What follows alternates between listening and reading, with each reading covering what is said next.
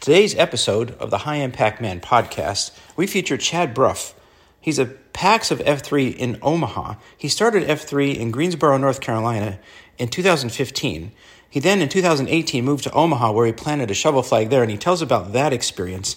He has 30 years of leadership experience spanning across multiple healthcare delivery systems, including rural community hospitals, large complex systems, academic medical centers, and the largest provider of home care in the world. He talks about his experience in work and in F3, and he is a member of the board of directors on F3 Nation. Let's hear from Chad Brough what he has to say about leadership and as he tells his story. Welcome to the High Impact Man podcast. High impact men from across the nation sharing their stories of inspiration, encouragement, and hope. Gosh, seek transformational relationships. That what you're hearing from the culture is not right. Pick up the six, you know what I mean? But you never know who your six sometimes is. Stop being less. To help others become the virtuous leaders they are called to be and that our nation desperately needs. Well, here we go with another episode of the High Impact Man podcast. I'm your host, Nevin Gorky, known as DFib to the F3 guys out there in the world. Joined as always uh, by my brother, Troy Klinger, who's known as Dial Up out there in the F3 world. And uh, Dial Up and I are getting ready to enter the Forge on Saturday. And I have I have distributed the implements of woe today. That's exciting. Yeah, well, we'll see how exciting it is. Yeah. it's our own homegrown CSAUP that I have put together. So, um, a three hour tour, so to speak. We're going to involve rucking and getting wet and all kinds of stuff. Yeah, I was covering some of the ground last night that I expect you to take us on, and you you were fast. Yeah, with a, with weight on. I was I was seeing getting ready. He's getting ready, getting for, ready GTE, GTE 44, and he's got to push myself. I'm telling you, this guy doesn't just go out and do a race; he wants to be the best. It was, it was a little bizarre though. Last night, like I, uh, I'd finished about three miles, and I got to where we come off the trail, and you know, just running on my getting used to just running off or not running, but like you know, working with just my red light and yeah. uh, stop. And I just set the coupon down just for a little bit to snag a drink, and like I had no idea. Some dudes like just like sitting out on the trail there, like really. no lights on and like just sitting there like suddenly like I kind of see this shape over to the side in the dark in the dark and I'm like somebody over there he's like yeah I'm like how you doing? Please don't kill me. yeah, like, you got a knife or gun, anything? Uh, I was like, all right, yeah. So I don't know little bizarre. Yeah, that but, is a little uh, bizarre. I was on the I promptly picked up the coupon and uh, yeah, just kept going. Carried on my well, way. he probably looked at you and said, "Who is that guy with a cinder block?" Like, yeah, who's the, who's the guy with the rucksack carrying a cinder block with a red freaking light on top of his head guy out here a, on the trail in the middle of the night? Who's the weird guy? The yeah, weird, I, who's I don't know which one of us is weirder, right? he was probably afraid of you. Uh, I was waiting to like pass the cop as I was coming through the little development there, and like right. you know, a cop to see me like doing that, and they were like, "Did you steal that coupon from somewhere?" well, he wouldn't say coupon, obviously, but, right? Uh, anyway, that's Speaking of which, I hope nobody steals them where I put them. they, they get a big pile of gravel at the end of the bottom of the hill that they're going to spread. I hope they don't do that tomorrow. Maybe I'll sneak out and hide them. Um, yeah, throw you off. That would that would see how you see how you adapt. Everybody, this part of the drill is go find your coupon. There's actually a part of the um, wait time. We'll get to you. Don't worry, buddy. There's a part, part of the, the the trail from the bridge to the hill that I was going by today, and I looked up and it's like it's pretty steep, but there's it, but it's an opening, uh-huh. and there's a tree up there. I think I should everybody just just try to climb that hill with their rucksacks on and get yeah, to that not? tree. Well, because it's gonna be dark. So when we're there, we, we, won't even be able to. I won't even be able to see where the tree is. I won't even know where it is. I should have put a marker there or yeah. something. But that's go, yeah, if you could go out and like put a glow stick on it. Remember, I, I hung glow sticks the one time we went out there. Could maybe to light the way know. a little bit. I got tomorrow to, to plan still, but yeah. I, that was uh, believe me, if I could do that, I'm going to do that. All right. Wait, and, and no, none of our guys are going to hear this until after the event, so that's a secret to everybody Correct. else. They'll all be recovered by then. Yeah. All right, folks. Enough about that. So, um, our guest today is F3's wait time. Okay, his real name is Chad Brough, and I'm going to just read you uh, his bio as way of introduction. So, Chad Brough is a PAX of F3 Omaha. And as it turns out, we found out right before we went on the air that he is a good friend of Slow Pitch, who's a yeah. friend of the podcast. Shout out to Slow Pitch, one of our great Shout episodes out to Slow Pitch. early yeah. on. He led the league in, in our podcast episodes for the longest time. Led the league, yes. Yeah. Most views. That's right. Well, uh, Wait Time is a leader with 30 years of experience spanning across the healthcare delivery system, from rural community hospitals, large complex systems, academic medical centers, and through the largest provider of home care in the world. Throughout his career, Chad uh, leads with an entrepreneurial spirit by building high growth strategies for new programs and service lines. Most recently, Chad transformed Home Instead's non medical home care delivery model to include clinical nursing services and an expanded scope of home care for aging adults. As healthcare increasingly shifts to the home, Chad has become a global thought leader in aging, family caregiving, and healthcare delivery in the home.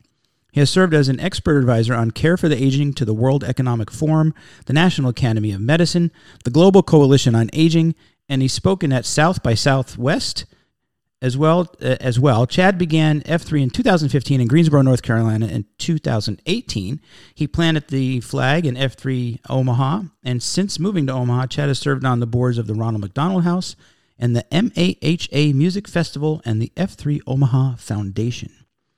I'm feeling a little like an underachiever right now after Yeah, reading that. He's a lowly CV Surge PA. Yeah, I know. and not only that, but he serves on the board for F3. And so we've been trying to get wait time on the podcast for a while. We just finally got our schedules linked up. I gave him I gave him one day to commit to being on today today, and he was gracious enough to agree to it. So It's a short wait time. yeah, very good. So wait time, welcome to the podcast.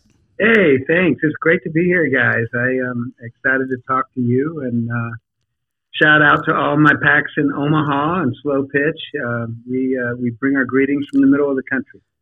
Yeah, absolutely. So now we I said that you got involved in F3 in uh, Greensboro. Um, tell us who EH'd you. How'd that happen? How'd you find out about F3? Yeah, I I think F3 Nation knows the guy who EH'd me pretty well, and it's none other than Tommy Boy. Uh huh. who's a podcaster himself. And uh, Tommy Boy and I uh, crossed paths professionally and personally. And um, I um, I was always a runner, and so I uh, happened to be rehabbing a running injury to my foot, uh, swimming in the neighborhood pool, swimming laps, and I hated swimming. Mm-hmm.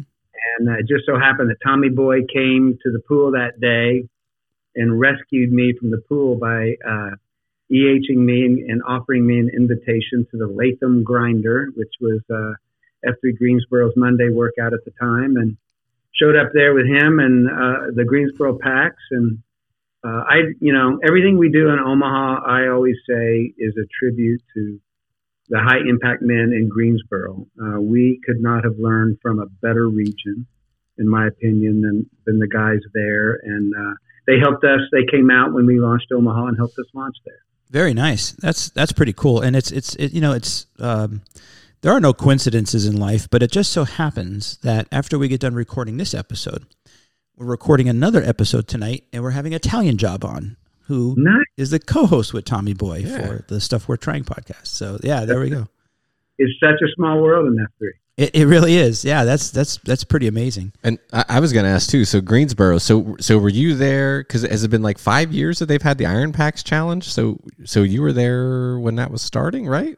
Well, uh, I, Greensboro is not the region starting Iron Pack. I think it's Green, Greenville, maybe. Is that? Oh, it is. Why am I? I'm being. It's, it's not Greensboro. It's something else. It's green. Yeah, Oh my goodness. Why am I? Be, yeah, I- I'm being stupid. Greenswood. Greenville? I'm sorry. I you just. don't want to get that wrong. I think it's Greenwood. I think you're right. Greenwood. Gre- Yeah, it is, it's it's the after Greenwood Greenwood. packs, That's yeah. it. Yeah. Yeah. Where? My, I don't know where that came from. You're gonna get letters. I, gonna yeah, get they're going to letters. complain. I was sick earlier this week, so I'm just going to blame it to medication or Folks dial up turned 50 a few of- months ago. death of brain cells during my fever that I had on Tuesday. uh, so I'm sorry to the Iron PAX creators that I confused you with some other Yeah.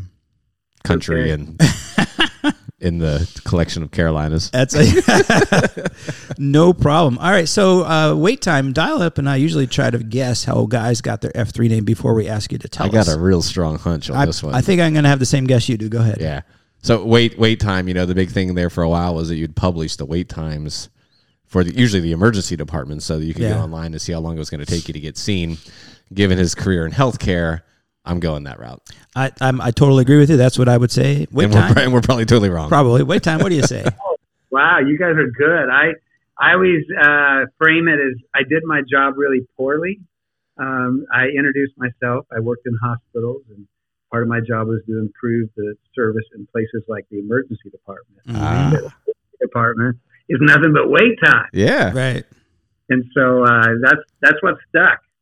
Yep. And there you go. High five. We nailed one. All right, we Yeah. got one. have a piece, another extra piece of sushi. All right. I have another piece of sushi. So, so um, the other thing I failed to mention is that wait time is part of the board of directors of F3 Nation.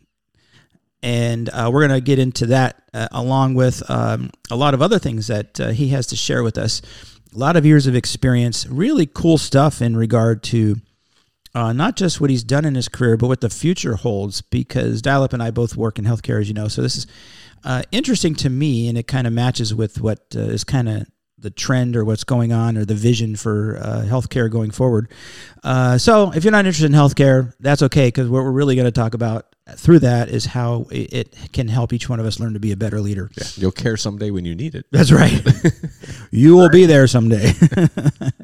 so uh, wait time. Let's before we get to all that, uh, tell tell us how you. Um, how life was for you when you were growing up, you know, uh, where you grew up, your family life, that kind of stuff. Yeah. So um, I was uh, the child of two 19 year old parents in the 70s. Uh huh. So I always tell people um, that um, my mom graduated in May. Um, and back then she hit her pregnancy so she could march in the graduation ceremony because otherwise she wouldn't have been permitted. It was a different time and different era for young women. And she graduated in May, and I think uh, it was two weeks later she married my dad, and about three months later I was born. And so my parents grew up really quick, and um, you know it was kind of cool to have a dad who was pretty young. Um, my dad, you know, was in his 30s when I graduated high school, and um, was a pretty active guy at that point in his life. And, would play basketball with us. I played college basketball. Um, and um, my dad and I would really go at it. You know, we were almost like brothers to the point that it was super competitive. And um, some of the some of my peers would play in some of these pickup games where my dad and I would come to blows uh, and really go at it. And they would be so freaked out. They'd be like, "These two got to be on the same team because you know they're fighting uh, like cats and dogs. But um, you know, it was uh, I learned a lot from my dad and my mom. My mom um, uh, worked in a bank for a number of years, but then started staying at home. My dad uh, became a CPA, uh, so I was always really inspired by the fact that you know here's a guy who was a 19 year old father, worked in a factory on third shift. Um, while going to school and becoming a CPA and, and was just really self made. He was the first person in his family to go to college. Yeah. Um, and, um, you know, they just really had to grow up quickly. Yeah. Um, and then in my 20s, um, like a lot of people that uh, this may happen to, I have a younger brother um, who was four years younger than me. My brother graduated co- college or moved out and um, my parents were empty nesters and, and they divorced. Um, and it was a really tough divorce. Um, and my dad didn't do really well post divorce. And uh, I used to always say, you know, uh, part of my F3 story was to live a healthy life and particularly live post 50 right. better than my father did uh, because he just didn't do well. My dad died at, at 60. Uh, so I'm 52 now. So I've, I've only got about eight years till I'll be at that age. And, and, um, I had an executive coach a little over a year ago hear me kind of tell this story of about this next chapter. And I said, you know, I just don't want to be my dad. Yeah. And, uh, that's part of what drives me with F3 of being a better man. And, and she said to me, you know, you can't, there's not a lot of possibility that you're creating in your life when you frame it as what you don't want to be. Mm. And that was really profound, you know, to me. Um, that, you know, I had to, I had to kind of draw a different meaning from it. And, uh, it helped me kind of empathize a lot more with my dad, uh, at that stage of his life. And, and I, I talked to a lot of F3 guys on pre runs and at different moments. And there's a lot of us that would just say generationally, our fathers were different than we are. Mm-hmm. You know, it, there was not something like F3. I can't imagine my dad doing F3, you know, in, in his late 40s or 50s. Um, but it's just a different, different time. And I'm, I'm blessed and feel grateful every day that there's this community that has allowed me to live differently than kind of how my dad lived, and and we're just way more aware and seeing what is possible. I think than than what maybe our parents ever realized.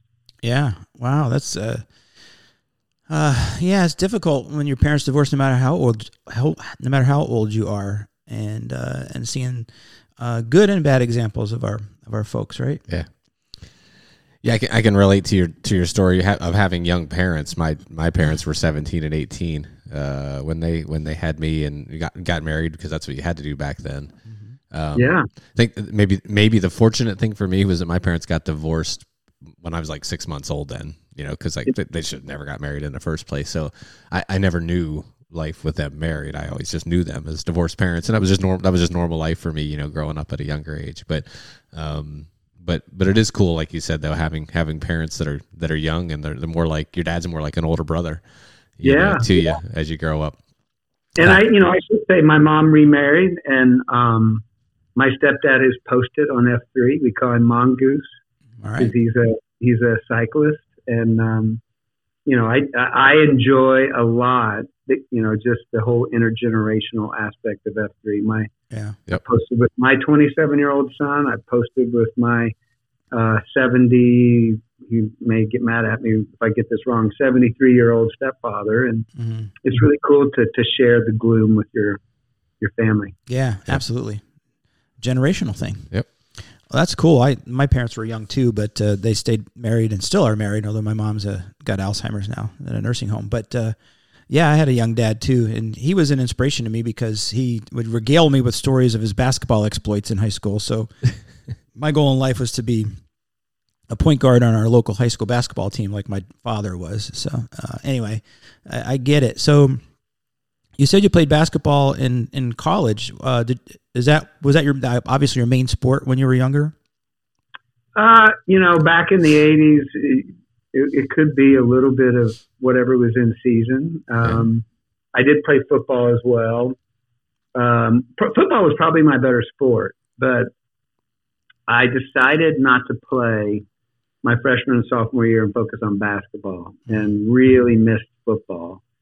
And went back out my junior and senior year, and it just missing those two seasons really set me back from a football standpoint, and um, uh, just ended up excelling a lot more in basketball than I did football. What position did you play in basketball? I was point guard. Hey, all right, All man. right. Me and you. Yeah. Um, Yeah. What college did you go to?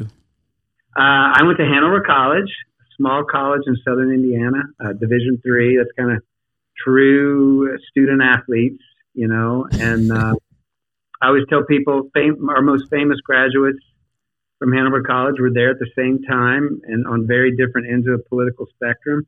Mike Pence, former vice Oh. president, and Woody Harrelson, um, Wow. Oscar-nominated actor. So Yeah.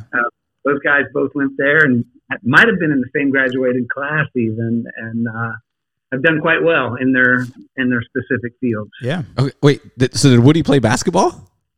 Uh, actually, Woody loved basketball. He did not play on the team, but um, he went back a few years. My brother also graduated from Hanover. My brother has played pickup basketball with Woody, um, but Woody Woody was not on the team, but he did play. Uh, But you could tell he could shoot. You saw the movie, right? I, I'm making okay. I was gonna look at you. I'm like, I hope you're Yeah. picking up what I'm putting down here. Like Yeah. you do know the movie, right? White man can't jump. Okay, just Yeah. making sure. All right, we're good. great movie, great movie. He had a, is, a yeah. little bit, little bit unorthodox shot, but man, it went in. Yeah. I don't know how many takes it took to shoot all those, make all those shots, but Might yeah, have been a he, little camera. he definitely could handle the ball. It looked like he, he knew what he was doing. Yeah, yeah, if you remember, you know Woody coming out into Cheers was kind of his first real Right. Yep. role. He talked in Cheers. His name was Woody on Cheers, and he was from Hanover, Indiana. Oh, that was where he- I didn't, kind of didn't remember that. wrote that little piece of it into the storyline. Nice. Very cool. Yeah, very cool. what did you graduate? What degree did you graduate with from college? Uh, I was a business administration major, um, but it was a liberal arts school. I really went. I went to college thinking I was going to be a journalist. hmm I love to write. Uh, I was the editor in chief of the campus newspaper, and um, thought I was going to go down a path of, of writing for a newspaper or magazine. And lo and behold, I was laying a newspaper out one spring term, and one of our other editors said, uh, "Hey, I'm thinking about doing this internship at Jewish Hospital in Louisville. Uh, I don't think I'm going to take it. It's in marketing and communications. Would you want to do it?" And I was like, "Sure." You know, I was a kid that would say yes to things, and I I went down and met with them. And when I got there, they said, "We don't have this internship any longer in marketing, but we have one over in strategic planning." Mm-hmm. I said, sure.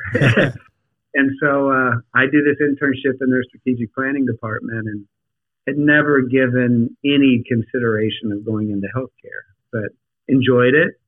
Uh, got to work on some strategic plans of some rural hospitals uh, near where I grew up in southern Indiana and um, took a job at one of those coming out of college and kind of cut my teeth in healthcare then. Yeah, you've been healthcare industry your whole life Yeah. then? Your whole career? Whole lot. Yeah. Whole lot. Yeah. Yeah. Yeah. What can you what do you want to share about that? Like your your career in healthcare? Um, you know, I I think um, I would just say, you know, and you guys are in healthcare as well. That I think healthcare is a calling. You know, um, I I would have always uh, when I was working in hospitals, and I'm not in a hospital any longer, but when I was working in hospitals, um, I would often greet our new employees on the first day of orientation, and and really say, you know, first I'd ask them, have you ever worked at a hospital before? And it was always good to contextually know your audience.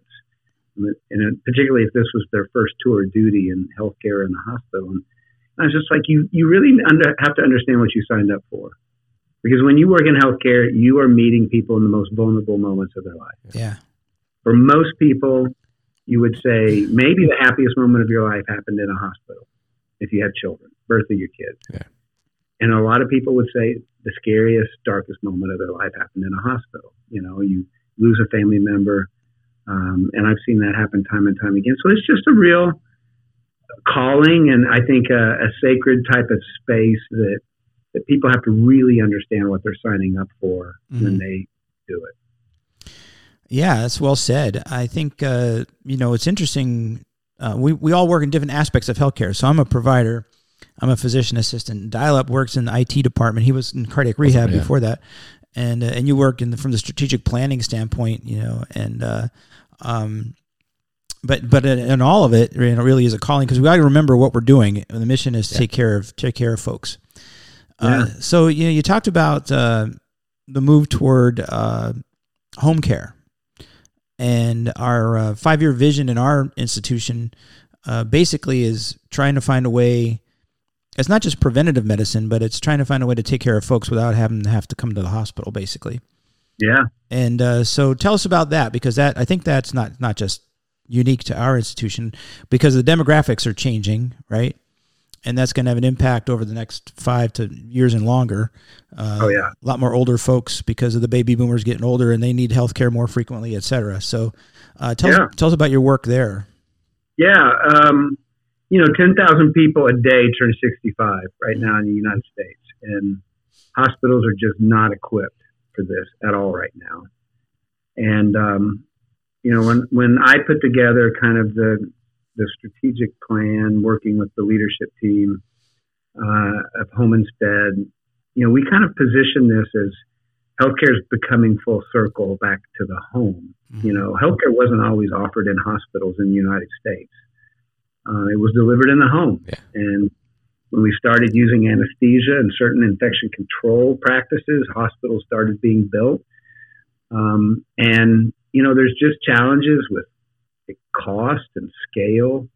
And, um, and frankly, people just don't want to be there if Yeah. they don't have to be. And more and more things are being able to be moved in the home. And, and we saw what happened with COVID Right. uh, and and which more and more could be offered there. And so I just believe that that um, I, I say that bricks are going to be replaced with clicks.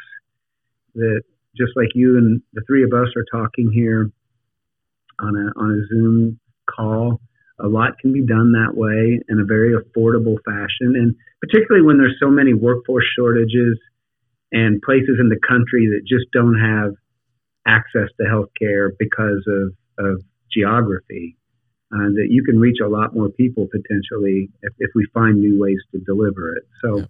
I, I believe very strongly in that. And um, uh, I know we've lost, I, I think, a little bit of momentum uh, that we seem to have gained through the pandemic, but um, I, I still think there's a lot of interesting, innovative things happening on the horizon. Yeah. So I, one of my uh, concerns with that is uh, the older folks don't have uh, the experience, the understanding, or even the maybe the, the equipment to uh, converse via Zoom and email and uh, all this uh, non-personal, you know, not in-person stuff. And I have experience personally with that with my family, uh, and I know what happens with a lot of these people. They just say, "Oh, forget it," and then they just drop, fall through the cracks, and they don't get care. So, I mean, is that a concern uh, for you guys planning these things and everything? Because you know, like you said before, you know, a long time ago, people got taken care of in the home, but the doctor made house calls. Yeah. And now we're asking folks to pick up some kind of computer screen and figure out how to navigate that. hmm It's a fair concern. It absolutely is. Not only uh, knowing how to use it, but I would also say in some parts of the country uh, that don't have great internet access, Right. even you know accessibility to the technology is not everywhere. So we have a long way to go that way. Um, but I think we've made strides. You know. And, and generationally, more and more people will be aging into it. You know, my parents who are now in their 70s are very competent using these types of technologies. And um, so it's going to take a while for us to adopt it. But I, you know, I think the big thing is, and, and this was where a, a lot of my work happened was, you know, just staying focused on the customer's needs and how we um, deliver care in ways that the patient wants it, Yep. needs it, deserves to have, versus what's convenient for us Mm-hmm. you know, as providers. Yeah. And so often, you know, we have we have done what is more easily done for ourselves than what's best for the patient on the delivery side. Yeah, Yeah, I always think of it. You know, it's a, like it's like a car lot, right? Not everybody when goes to the car lot wants a pickup truck. Some want a car. Some want a you know. Some actually want a sports car. And uh, you know, for the delivery of healthcare, you got to you got to give the patient options as far as what what meets their needs and what they what they want. Some of them are still going to want to come in and Mm-hmm. have that hands on, like you're talking about, and But uh, I- keep that option available to them. Yeah, and I absolutely agree with you, though that you know I think all all healthcare technology solutions have to be wrapped in service. You know, like like technology itself doesn't solve healthcare problems very well because of the way it's so complex, and and so I think to your point, the best solutions around that also may need some sort of in-home caregiving solution Right. that could could help people through some of those challenges that you're talking about. Yeah, and it's uh there w- when I went through school, which was back in the late '80s, and they taught it in medical school as well as PA school, is a, a, an significant part of your job as a provider was what they call the laying on of hands. Yeah. Right. It's just that physical touch when you examine a patient and you're you're right there and you're talking to them and they could see your facial expressions and they know you care. Um, that that was a I think I think that's a significant part of what we do. Uh, and when you have a you know ten minutes set aside for a phone call conversation or a Zoom conversation, we're missing that. So this one of my concerns, you know, but it's the way it's going, and, the demographics are forcing our hand in a lot of ways.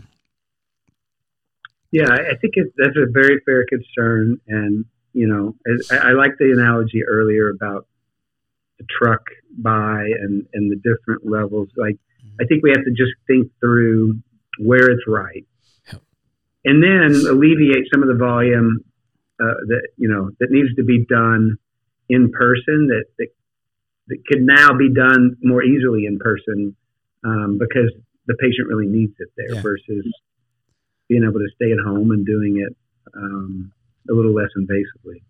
Yep, I hear you, brother. All right, well, um, tell us now. Uh, we'll we'll, we'll kind of change course here a little bit. I want to talk to you about uh, your experience of moving out to Omaha and planting the shovel flag out there. So Yeah. yeah, tell us about that.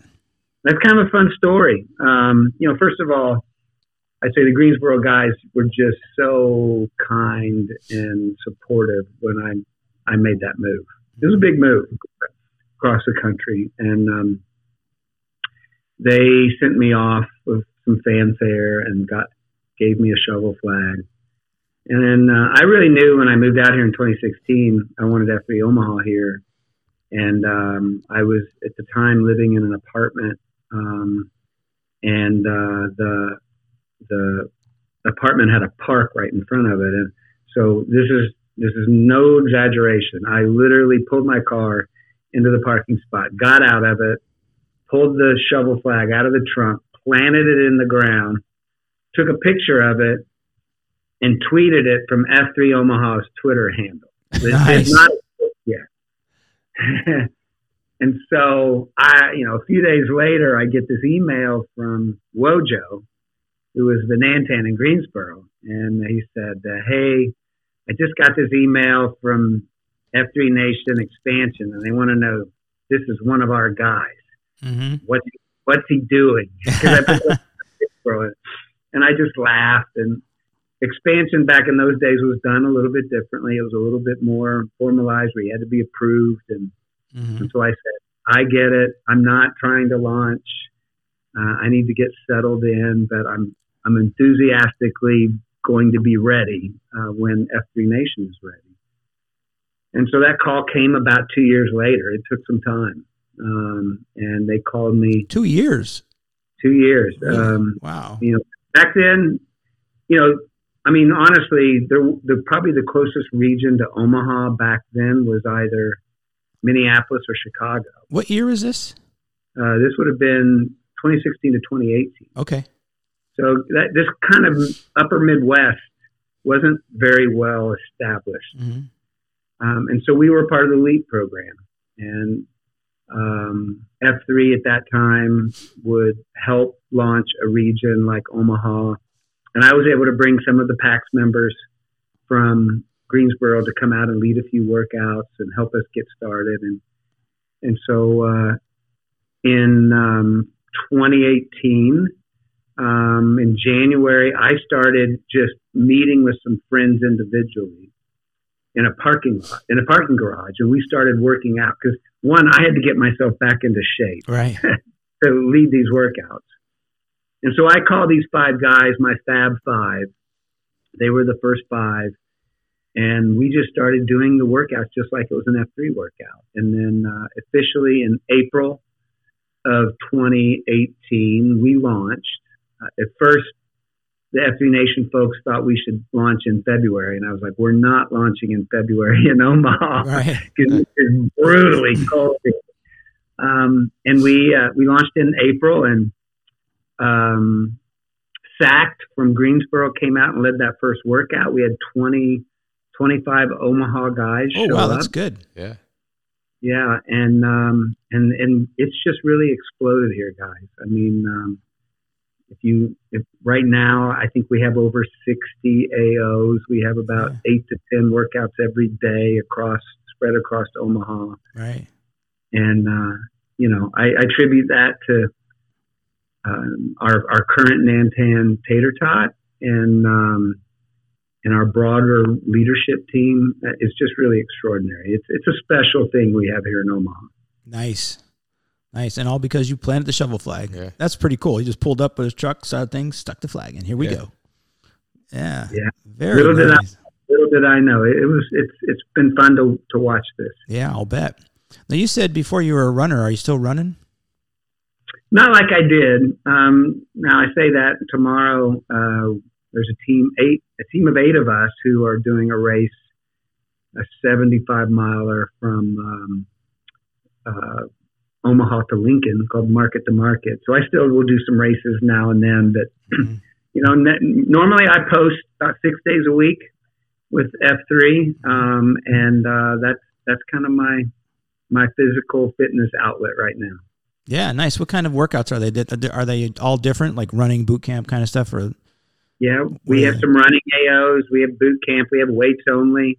Mhm. Uh, we have some rucking. Um, Omaha, I think, tends to lean a little more into running than rucking.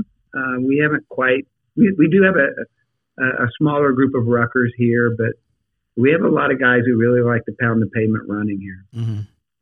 Yeah, you're speaking dial-up's language now. That's right. It's my love language. yeah, we're, we're kind of the same way. Yeah, we've tried to get rucking going as well, and it just really hasn't hasn't caught on. But yet we've converted quite a few guys to to runners. Uh, yeah, yeah, we've got a lot of guys running that didn't run before. Yeah, I think um, I think it's going to happen though, because because of you committing to the GTE, and uh, you know just doing this CSAUP Saturday, and I did a ruck beat down for horsepower Friday once. I think I think we're maybe going to get some momentum going that way, and who knows what it'll be like. yeah, we just need to catch catch the guy that wants to truly take a hold of it, and make it his own, and Right. make it happen. We Yeah. just haven't found that guy yet. Yet, Not yet. That's- yet. I think that's a true that's a truism of anything in F three. You know, you just have to find the right leader. Yep. Yeah, that's right. All right, so you're on the board of directors. How did that come about? Uh, you know, I, I went through we with the board of directors for F three Nation. There's a an application process that you go through. Um, you know, it's just something that that really um, I felt called to do. Uh, I've served in a, a, few other different roles. I was a troubadour for a while. Mm-hmm. we were doing that. And you know, when you with with any leadership role in F three, I'd say whether you're a site Q, uh, whether you're a Nantan, um, uh, weasel shaker, you know, you, you you finish that particular role and you transition it as you should. You know, uh, you're looking for what's next. And you know, for me, I I felt like we had a story to share in what goes on here in Omaha. And when I applied for the board, you know, I said, um, I really um, want to make sure that as we grow, and I love the way F3 Nation is, is grown and more accessible to men across the world. I also just feel strongly that we got to make sure that we stay true to what it is Right. our principles, our mission, our credo, uh, because that's what really makes it special. You know, is, is how do we how do we make sure that it, F3 keeps its saltiness? Yeah, yeah. That's that's I, that's really well said. I mean, that's that's my concern when we as we get bigger, you know, and our central command sort of grows from just you know Dredd and OBT and then the guys and we uh, our current podcast episode is with AP and he was involved in uh, the first chairman of the board, I guess. Um, Yeah, and right. uh, and stuff like that. But as it grows, you know, and then, then we got the foundation where now we're handling money and stuff. You know, my concern is that we, like any organization or team or whatever, it, it starts to drift away from the original mission. So, yeah, I'm Yeah. glad glad to hear you say that. Yeah, I mean it's a it's a big organization and um, it's a volunteer organization, Right. and so you know you have to be thoughtful about how you engage and um, manage volunteers and um, but there's been many many organizations that uh, have have um, endured over the course of decades. You think about organizations like Alcoholics Anonymous that exist across the world and about any major city you could go into a meeting um, and it's a volunteer led organization. And I, I think that F3 has a bright future, um, but as we as we move forward, we just have to stay true to who we are and Mhm. make sure that new regions are supported well. Yeah, I always think of the church. I don't know about you, dial up. I always think of the church when it comes to volunteer organizations. Yes. That- that's a great metaphor. I think you know, and and just like with anything, uh, probably one of the areas in a church that creates the most tension is the offering and how money is stewarded. And Right. and so I understand, you know, when people see that we're beginning to prop up a foundation and raise money that, that they want to know that it's being used well. And I believe we have leadership in our foundation and we're being thoughtful about how we um, we steward that money in a way that, that makes the biggest impact. Yeah, that's good stuff, man. Yep. All right, so uh, you just felt called to do it and, and applied, and now you're on the board, man. That's cool. Do you guys ever get together physically, or you pretty much do everything Zoom wise? Yeah, no, we, we get together in person twice a year. We'll be meeting again in late October, uh, and when we uh, we meet together, the the executive team and the board meet together and do updates, and uh, we also have some Zoom meetings as well. hmm but it's you know it's a lot. It's a it's a lot that I'm always inspired, particularly by the executive team who, you know, the, all these guys have day jobs. And they have really big jobs and and um, missions and plans for F3 Nation, and and I, I know they're not doing this just full time. You know, they have Yeah. a completely other life, so it's inspiring. Anything new coming down the down the road that we don't know about? Ah, new coming down the road. No, I don't. You know, I don't think that I would say that there's anything that is just really different than what we've been looking at. You know, um, I think we just want to continue to, to one, find ways to effectively measure success. Yeah. You know, what does success look like? right. Um, and when you're running a volunteer organization, you know, you have to be mindful of what you're asking regions to track and what you're doing. And you don't want to get lost in all the numbers. Yeah. Right. But at the same time, you know, you're, you're also wanting um, to understand how we're doing, you know, with, with your mission. Um, and I, you know, I kind of liken it to think about it. I, I come, you know, in the, my home care world from a, a franchising delivery model. Our home care company was was franchised, and these are a lot like franchises. Right. And Yeah. so when, when you sell a franchise, you you know there's certain ways that you want to ensure uh, it's being operated and branded, um, and you want to make sure that they're they're being effective and doing their outreach. And so it's it's similar to that in some ways, honestly Right. and and it's not really you know in in ways to um, create competition among the regions, but but I think it's important for us to understand when we see a region, maybe two regions that that um, come live around the same time, and one why one flourishes and one doesn't seem to quite um, um, spread across it, the city in the same ways. You know why? Yeah. You know, what can we learn from that? And not in a way to criticize, but but you know, just help learn from what happened over there and utilize it um, in in the other place. hmm Yeah, it's good. yeah, I, I guess one area I think about maybe just to kind of share is like, um, you know, a lot of organizations for, for their employees will have like you know like a marketing toolkit, you know, with you know standard slide decks and uh, you know cover letter and you know that could go on and on and on. You know, th- that's an area where you know maybe there could be some benefit out there for for you know new regions that are starting just to kind of have standard standard tools like that. You know, if you want to, oh, hey, you know, I know we kick around ideas, right? Like, hey, let's let's put a new uh, flyer together. Right. You know, if there was if there was one out there that's kind of like templated and that, that everybody's using, and it's like, hey, just grab it, you drop in your pictures, you plug in your workout locations, and boom, you're ready to go. Like that that like I don't stuff. know if tools that, like that would be pretty specifically exists, but I think and we'll find out when we interview Ta- our uh, Italian job next. Maybe there is, and I don't know. I think there is. Uh, there are things like that out there? there in the Okay. stuff worth trying manual kind of thing. It. Huh?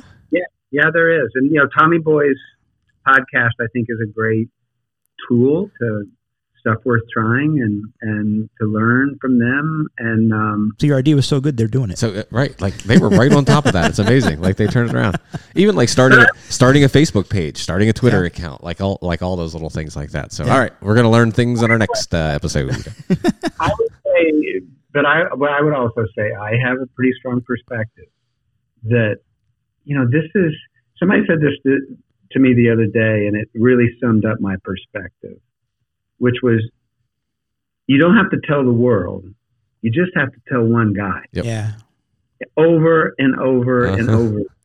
I mean, it's such a simple equation of we get very, you know, we're a really big region in Omaha, but we get very few guys who come from a newspaper article, which we've had written Yep. or, you know, some sort of press.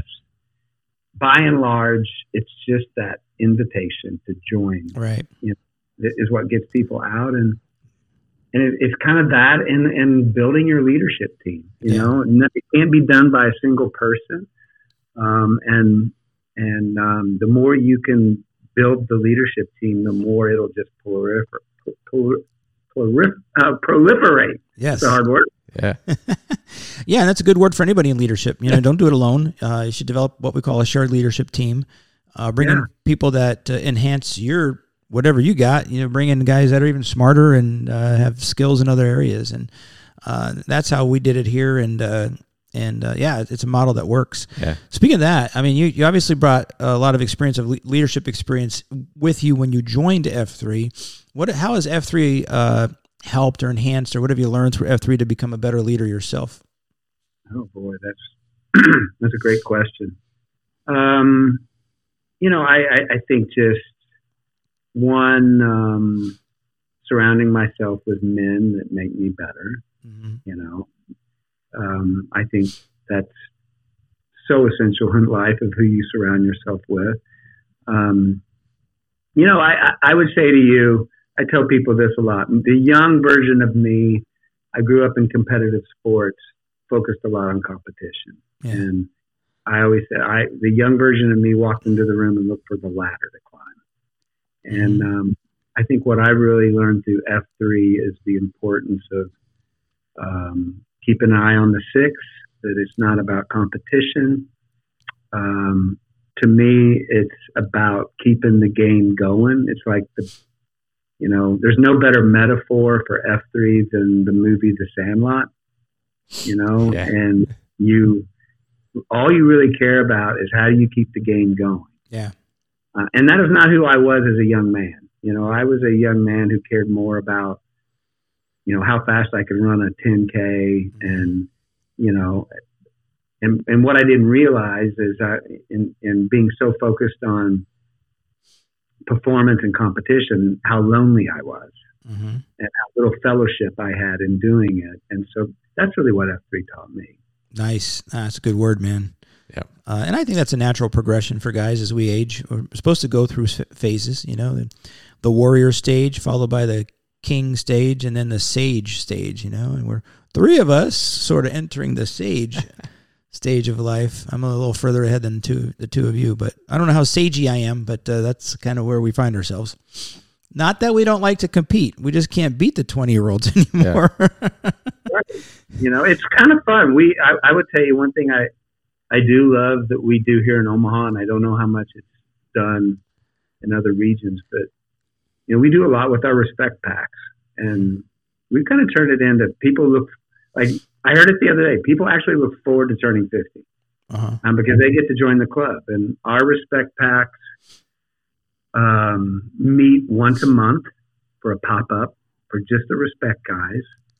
Um, or you know, you can come to the respect pop up if you bring an FNG. Ah, Oh. if you're not yet. And uh, and we read books together that are really about aging and Yeah. about the, this chapter of our life. And uh, I I think it's a, a fascinating kind of social experiment to just see how men are aging through F three and Yeah. how healthy they are and, and the lives that they're living. Yeah, that that's a that's a great um, a, a great perspective there. I, I wonder if anybody could even study that. That'd be pretty interesting to do. Yeah. You know, how do how do guys go if say somebody joins F three when they're forty? You know, what are they like when they're fifty five? Interesting. It's, There's a bit of Right. there's a bit of pride though of entering that the respect category. Like I like it, it's the one thing like I kind of looked forward to it. You know, usually you're like dreading your birthday, but like I don't know, I was kind of like looking forward to it when I hit 49. I was like, dude, in a year I get to be in the respect category. That's gonna be pretty cool. That's cool. because you'll be fifty. You'll be kicking all the respect no, guys' it's butts. not about that. No, it's just I don't know. Like I, I, I think some of it's because I admire a lot of the guys Yeah. that are mm-hmm. in that age group. And, and most of our um, workouts are respect laden. True. Yeah, we're probably like seventy five percent respect. A, a a lot of times we are, but I, I guess I just admire a lot of the guys that that are in our PAX that are of that respect category, and it's it's because you know um, what they what they have to share, what they have to offer from life experiences Yeah. and, the, and the wisdom that they can provide. Sage. And so it was it was cool to to become part of that group. Yeah. And, uh, Welcome aboard. thanks, man. I'm almost. I'm almost. I'm three years from respect. Respect. So let you know how that is. I, I can tell you, I'm not looking forward to that. But uh, hey, whatever. You know, man. Whatever the Lord wills. I'm, right. I'm moving along no matter what. So you look really young for that. I would have Well, never guessed. thank you. I don't even. You know, we have the Don't- filters on. Don't yeah, don't yeah. no. it is kind of distant from the uh, Right. camera, but yeah. I appreciate that though. I'm telling my wife he said that. Hey, uh, I know we're running out of time with you because you have a hard stop here. You got to get rolling. So I got two more questions for you that we ask all of our guests. So um, the first one is, and I think I know who- what you're going to say, but we'll see. So maybe I don't know. Um, if you were to pick somebody, it could be somebody from the distant past, could be somebody presently, whatever. It could even be a fictional character, I guess, whatever. Uh, if you were to pick somebody that uh, inspires you, motivates you, kind of like a hero, who would you pick? Oh boy, that's a great question.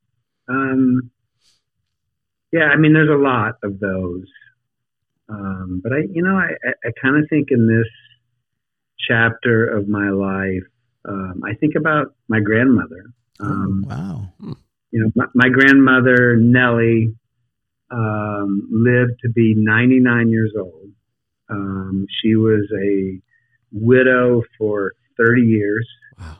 N- never drove a car. Um, probably never made more than twelve thousand dollars a year.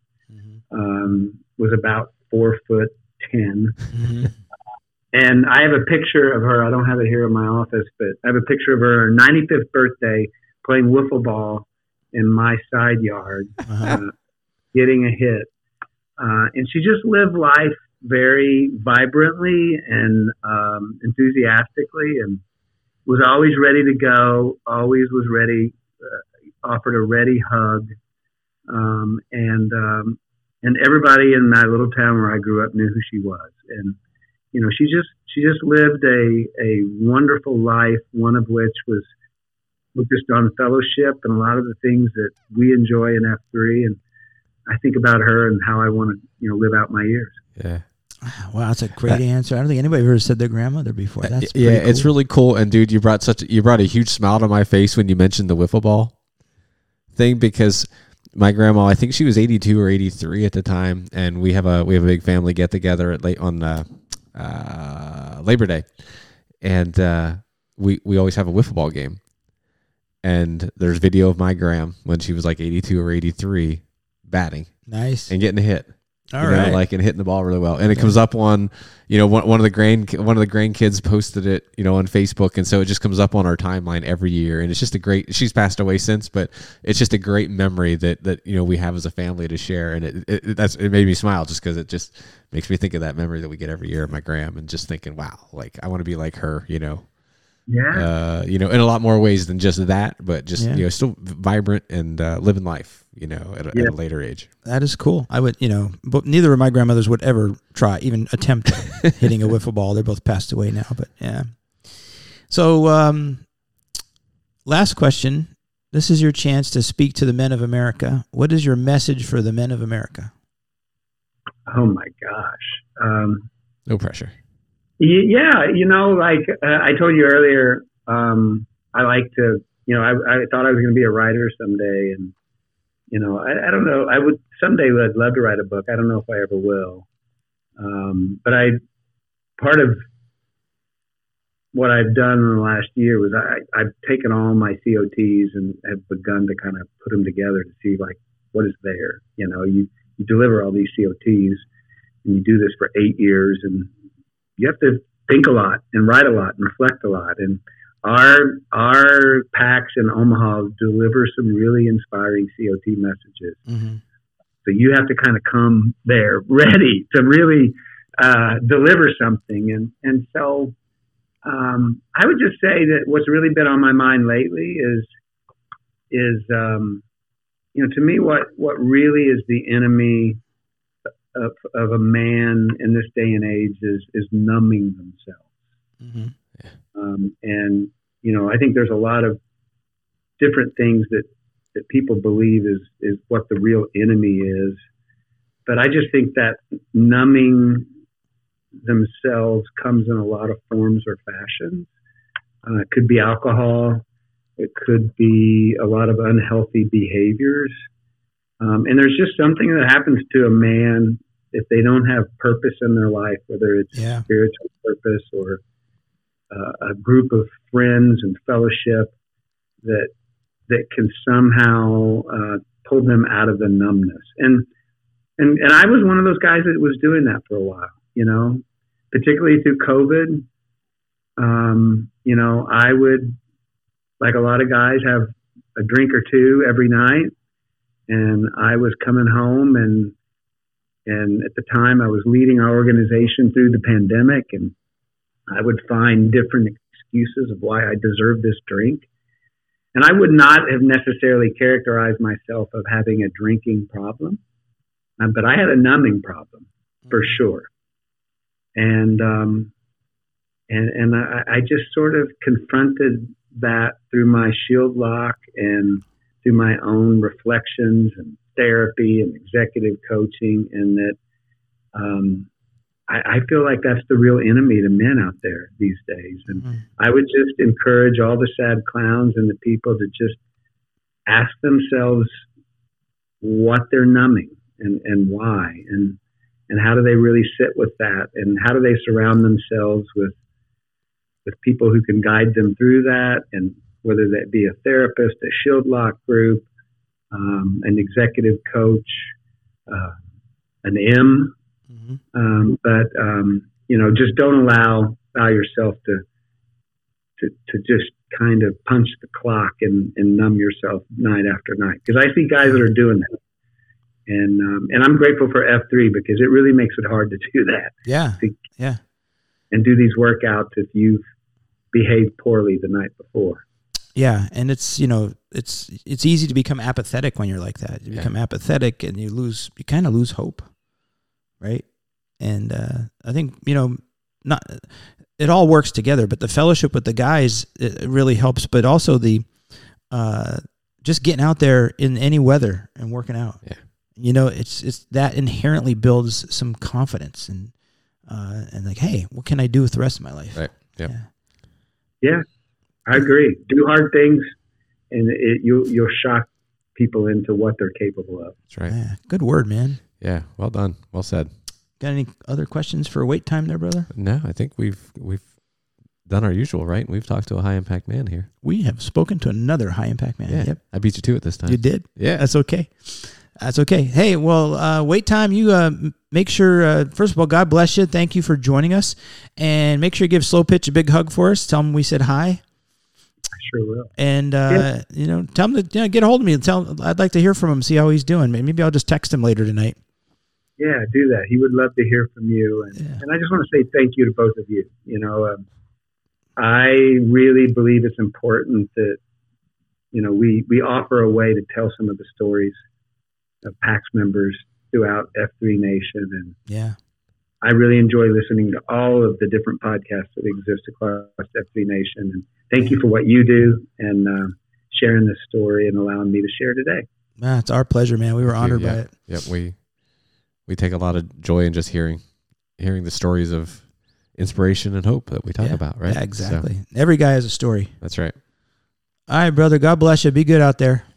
Yeah, you too. Good luck with your CSAUP. Thank you. Good All luck right, with your run. You. Yeah, thank you. All right, All right, man. Take care. See you later. Thank you for listening to this week's episode. I would like to thank our guests for joining us and sharing their story of becoming a high impact man. More information and resources can be found at highimpactman.com. If you like this podcast, please consider following us on our social media pages or email us at him at highimpactman.com. That is H I M at highimpactman.com. The High Impact Man podcast has a new episode every week and you can find them on Apple Podcast, Spotify, and Google Podcast platforms. Have a great week, everyone.